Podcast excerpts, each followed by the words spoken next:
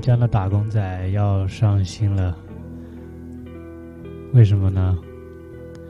因为最近接二连三的有一些不那么如他们预期的事情，比如说我。当然，我说的这些事情不是说，呃，是很私人的那种，应该是大家都是有共同体会的事情。嗯，比如说，首先就是最近两周的滨江的天气，杭州滨江的天气很差，几乎我印象中应该有至少两周就是没有出太阳。嗯，也就是意味着。两个周末我都没有晒我的被子了，所以，对，这是天气。然后每天都是下雨，这个雨呢下的时间很长。你上班的时候在下雨，下班了它还在下雨。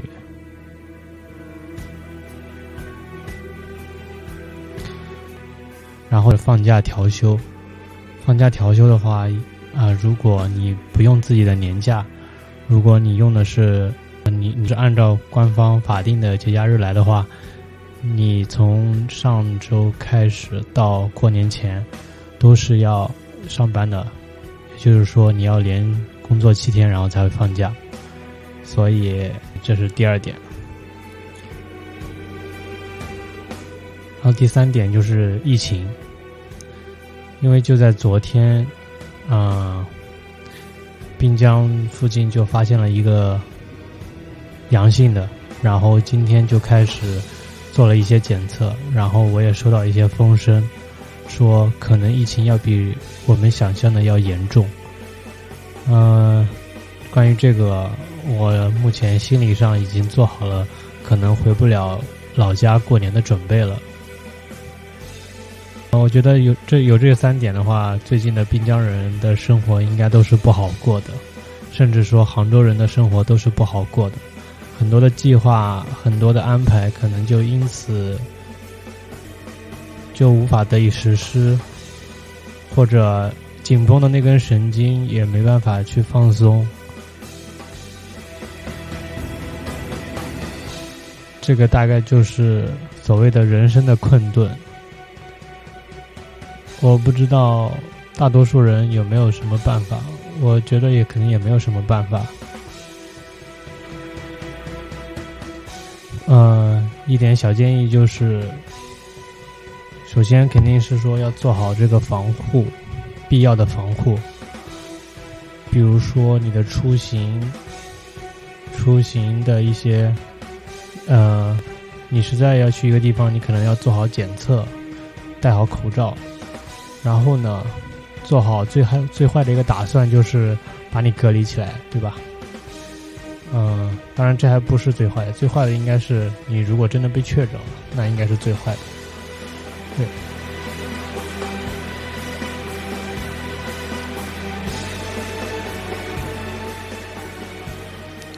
还有就是希望大家的精神，包括我自己，也不用太过于紧绷。呃，因为你一旦紧绷的话，你的生活的质量就会明显的下降。我觉得，嗯。就是也不要就眼前发生了什么你就接下接受下来，然后放眼应该是在这之后，就是当这一切过去，或者说眼前的这些困顿过去，你要去做什么？你应该目标瞄着那个之后的事情，可能眼前你就接受下来，该做什么就做什么，精神不用太过紧绷。啊，我知道这些说起来都很轻巧，嗯。但是一个人，他总会面临这些东西。我我相信每一个人在面对这样的情况的时候，都还是会有自己的创造力的。对，今天刚给大家听到的这首歌，呃，其实是来自一个单人的后摇计划，叫做 Soul。啊，他这首作品专辑叫 Strawberry，其实是一个比较早期的一个作品。然后他自己一个人一直都是。啊，这个自己一个人做，就是一个人成了一个乐队，对，就比较厉害。我觉得，嗯，他一个人做这样的事情，然后做的也比较的深入，或者说其实他一直都还在做。我觉得这可能大概就是他一个人面对自己的内心，面对周围的环境，他总想表达一些东西。我觉得我们每个人都需要这种表达。当然，这种表达不是说在于嗯，你做的多么深入，做的多么优秀，而是你是否在真诚的面对他，在感受他，然后也从中理解了一些东西，嗯，然后从中汲取一些力量等等。对，就是还是一种态度吧。然后大家听一会儿歌，然后。我们今天继续读马尔克斯与他的《百年孤独》。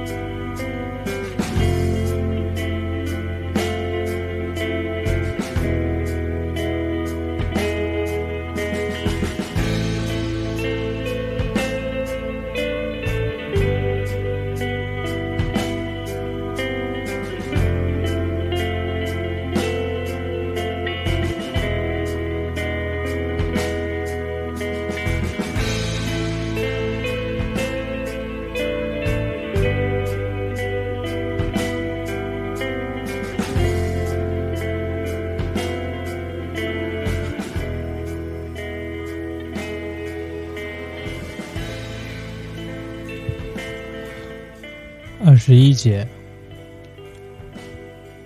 我看过一个中文译本，封面上最大的字当然是书名，然而次大的字却不是作者的名字，有两行字更大更醒目。显然，出版社觉得这两行字对于读者来说号召力胜过作品，胜过作者。一行挂在作者的名字上面，是一九八二年诺贝尔奖得主；还有一行在书名底下，是空前畅销的现代文学杰作。空前畅销的现代文学杰作，虽然是宣传用语，但难得的是，这同时也是事实。从一九六八年出版至今。这本书在全世界至少卖了五百万册，当然是超级畅销书，而且还是个诺贝尔得奖得主写的书。长远来看，很多现代经典销量都超过五百万册，比如《资本论》《梦的解析》《物种起源》。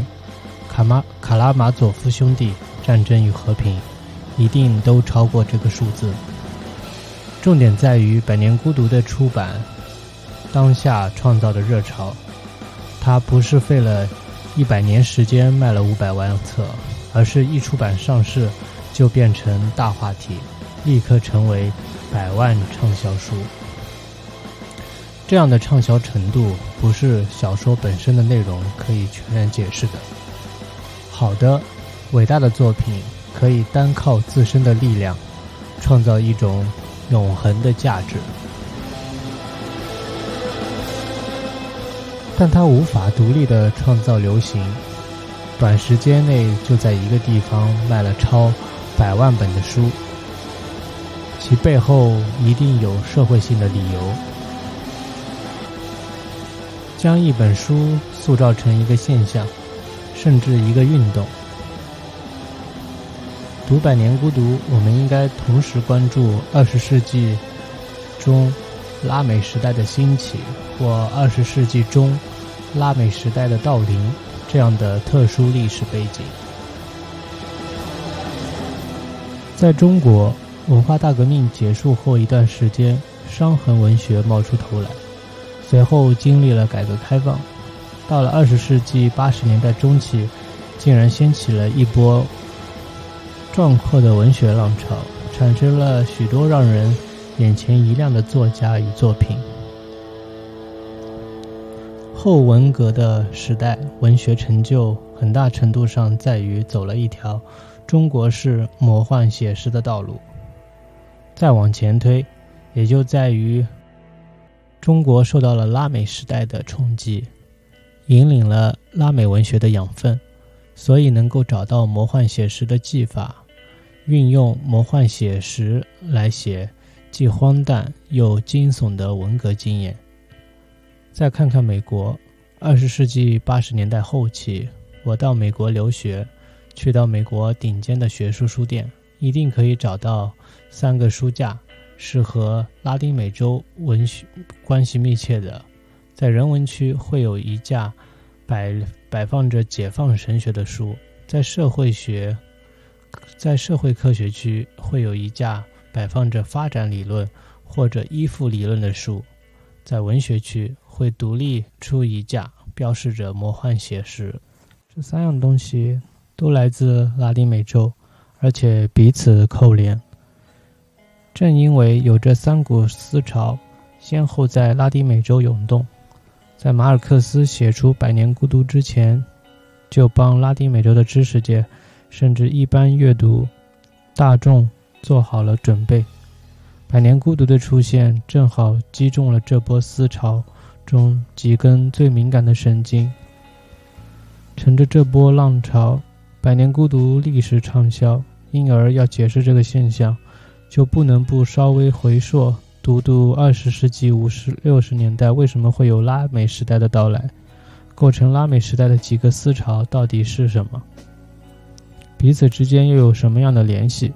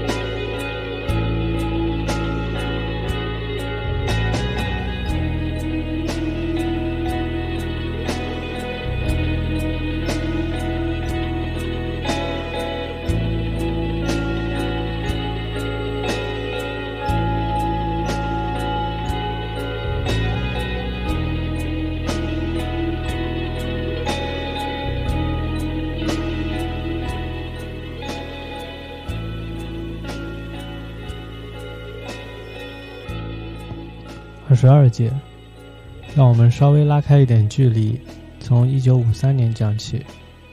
一九五三年，斯大林去世，经过一番斗争，赫鲁晓夫上台。赫鲁晓夫上台后没过多久，就开始清算斯大林。通过以色列的情报部门，他的秘密报告被透露到西方。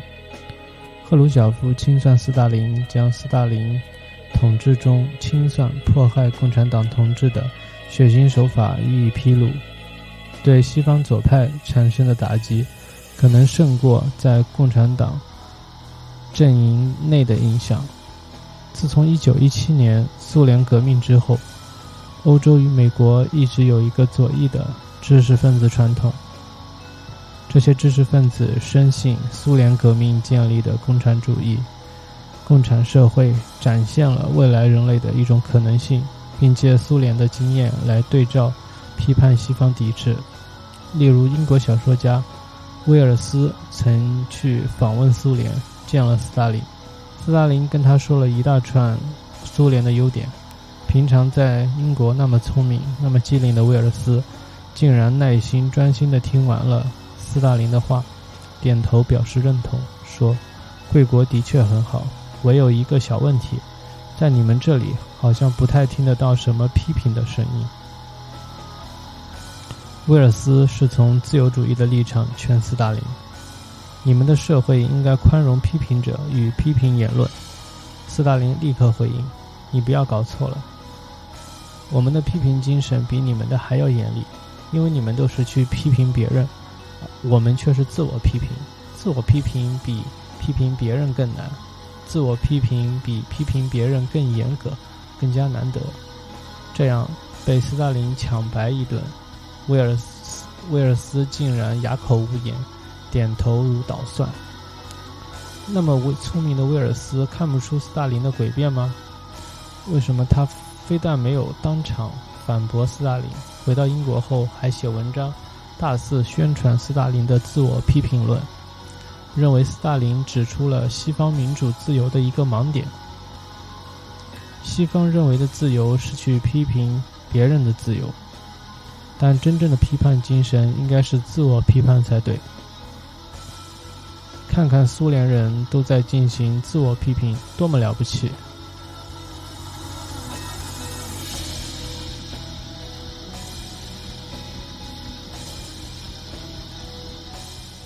怎么会头脑坏掉到这种程度？因为威尔斯在出发去苏联之前，就和西方左翼知识分子一样，先入为主，相信在苏联所发生的事代表了人类的未来。去苏联几乎就是拜访人为了人类的未来。写《时间机器》的威尔斯当然很关心人类的未来。到了苏联，他心中无法将苏联社会和西方社会放在同样的标准下衡量，而是先入为主的以为发生在苏联的事一定是对的，至少一定是有道理的，所以他不会想到，所谓自我批评不过就是不批评、不准别人批评权威的一种借口罢了。他不会这样去想，他认定那里发生的任何事情。都会和发生在英国的不一样。斯大林成功的维持了这个苏联社会的神话，期间还经历了第二次世界大战。在几十年的时间中，一直有许多西方知识分子相信，苏联社会是人类未来的指标。苏联、苏共面对西方的基本态度是。在我们这里已经充分地实现了人类未来社会、共产主义社会的可能性，多么可惜啊！你们却还活在前一个阶段，资本主义社会，腐败不义的生活里。你们为什么不也迈进来，靠过来呢？哦，原来是因为你们那些代表资产阶级利益的国家害怕这样的发展，所以他们会反对我们，也会阻止你们靠近我。第二次世界大战给斯大林更有利的宣传机会。希特勒发动的德国大军，那足以席卷全欧洲的巨大武力，毕竟没有打败苏联，甚至连列宁格勒的围城战都没有打赢。苏联的地位更高了。虽然第二次大战之后形成了美苏对抗的冷战格局，然而在苏州，然而在欧洲一直还是有许多众多知识分子。保留着对苏联的信心，即使是来自苏联的负面讯息，他们都会将之解释为资本主义体制的丑化、扭曲，要不然就是人类为了迈进一个新的领域、一个新的境界，所必须付出的阶段性转换代价。赫鲁晓夫对斯大林的清算揭露，关键在于，这百分之百不是美国人在造谣。丑化苏联与苏共，而是新当家的苏联最高权力者在给大家看斯大林的统治真相赫鲁晓夫甚至在共产党大会上公开表扬写伊凡·杰尼索维奇的一天的索尔仁尼琴，他要利用索尔仁尼琴和他的作品来控诉斯大林统治时期的集中营恶政。索尔仁尼琴后来又写了篇幅更大、面向更广的《古拉格群岛》。古拉格群岛不是一个群岛，甚至不是一个地理名词。你不会在苏联地图上找到一个叫古拉格群岛的地方。古拉格是俄语“政治改造集中营”的缩写。古拉格群岛指的是分布在苏联境内各处为数众多的政治犯改造集中营。赫鲁晓夫要利用索尔仁尼琴的作品暴露斯大林的暴政。来和斯大林划清界限。不过赫鲁晓夫后来后悔了，因为他理解到古拉格群岛还真有用，他还需要运用古拉格群岛来协助巩固、维持自己的政权。暴露了古拉格群岛，使得他很多事情不能做了，最终导致他很快在党内斗争中下台，由勃列日涅夫。接任苏共总书记，赫鲁晓夫后悔也来不及。他来不及挽救自己在苏共的地位，更来不及挽救苏联和西方左翼知识分子的关系。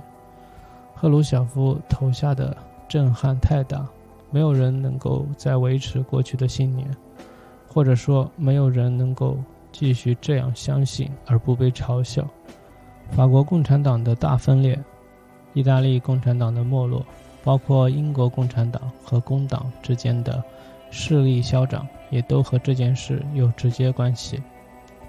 西方左派非得在这件事上采取立场不可。到底斯大林是不是个坏蛋？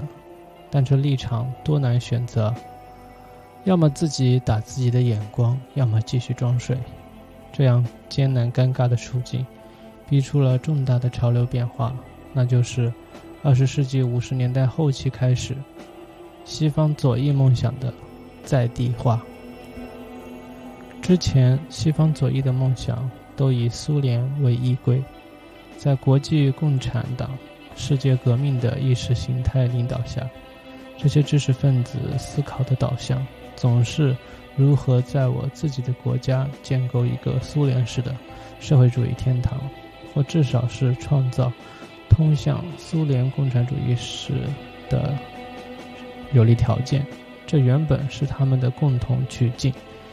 既然相信苏联已经成功了，那么目标当然是复制苏联革命的经验，在各国引发一场场的革命，走上和苏联一样的道路。然而，幻想、幻影破灭了，有人因而转弯、转向，彻底否定共产主义。否定左派，变成一个彻底的保守主义者。还有一些人跳不过去，要继续留在左派阵营，他们就必须进行自我思想改造。最重要的，大概是唯一可能的改造方向，就是停止幻想社会主义的天堂，停止让自己的国家复制革命。该做的事。是分析自己国家社会的当前状态，规划设计出超脱资本主义原有框架、朝下一个阶段去的路径。所以我将之称为左派理论在地化。左翼知识分子必须觉悟，不能再照抄苏联的教条，不能再一厢情愿地期待资本主义必然崩溃。所有资本主义国家都必然会经历苏联式的共产革命，他们必须换一个角度看资本主义，认真思考，为什么资本主义迟迟没有依照共产国际的预期崩溃瓦解呢？尤其是西欧的几个老牌资本主义国家，他们的资本主义早就发展到烂熟，比苏联革命发生时俄罗斯的状况。不晓得超出多少倍？为什么在这些国家没有发生革命呢？愿意如此思考的人就开辟了另一条道路，他们将自己称为新左派。和老左派区分开。新左和老左最大的不同就在于他们面对苏联共产党跟共产国际的态度上。新左不再为苏联共产党马首是瞻，他们要走自己独立的路。